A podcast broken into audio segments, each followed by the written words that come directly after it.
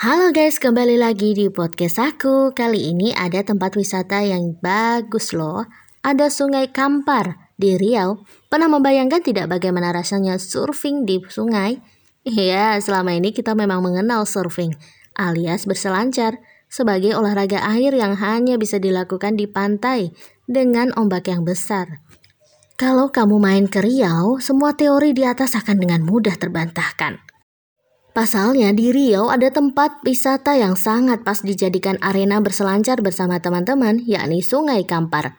Terkenal dengan ombak bononya yang bisa mencapai tinggi 6 meter. Sungai terletak di Teluk Miranti, Kabupaten Palalawan, Riau ini merupakan destinasi yang cocok untuk memuaskan hasrat berselancar Anda. Banyak peselancar mancanegara yang rela jauh-jauh datang ke sini loh. Jangan lupa mampir ke sini ya, ikuti terus podcastku yang lainnya. Terima kasih.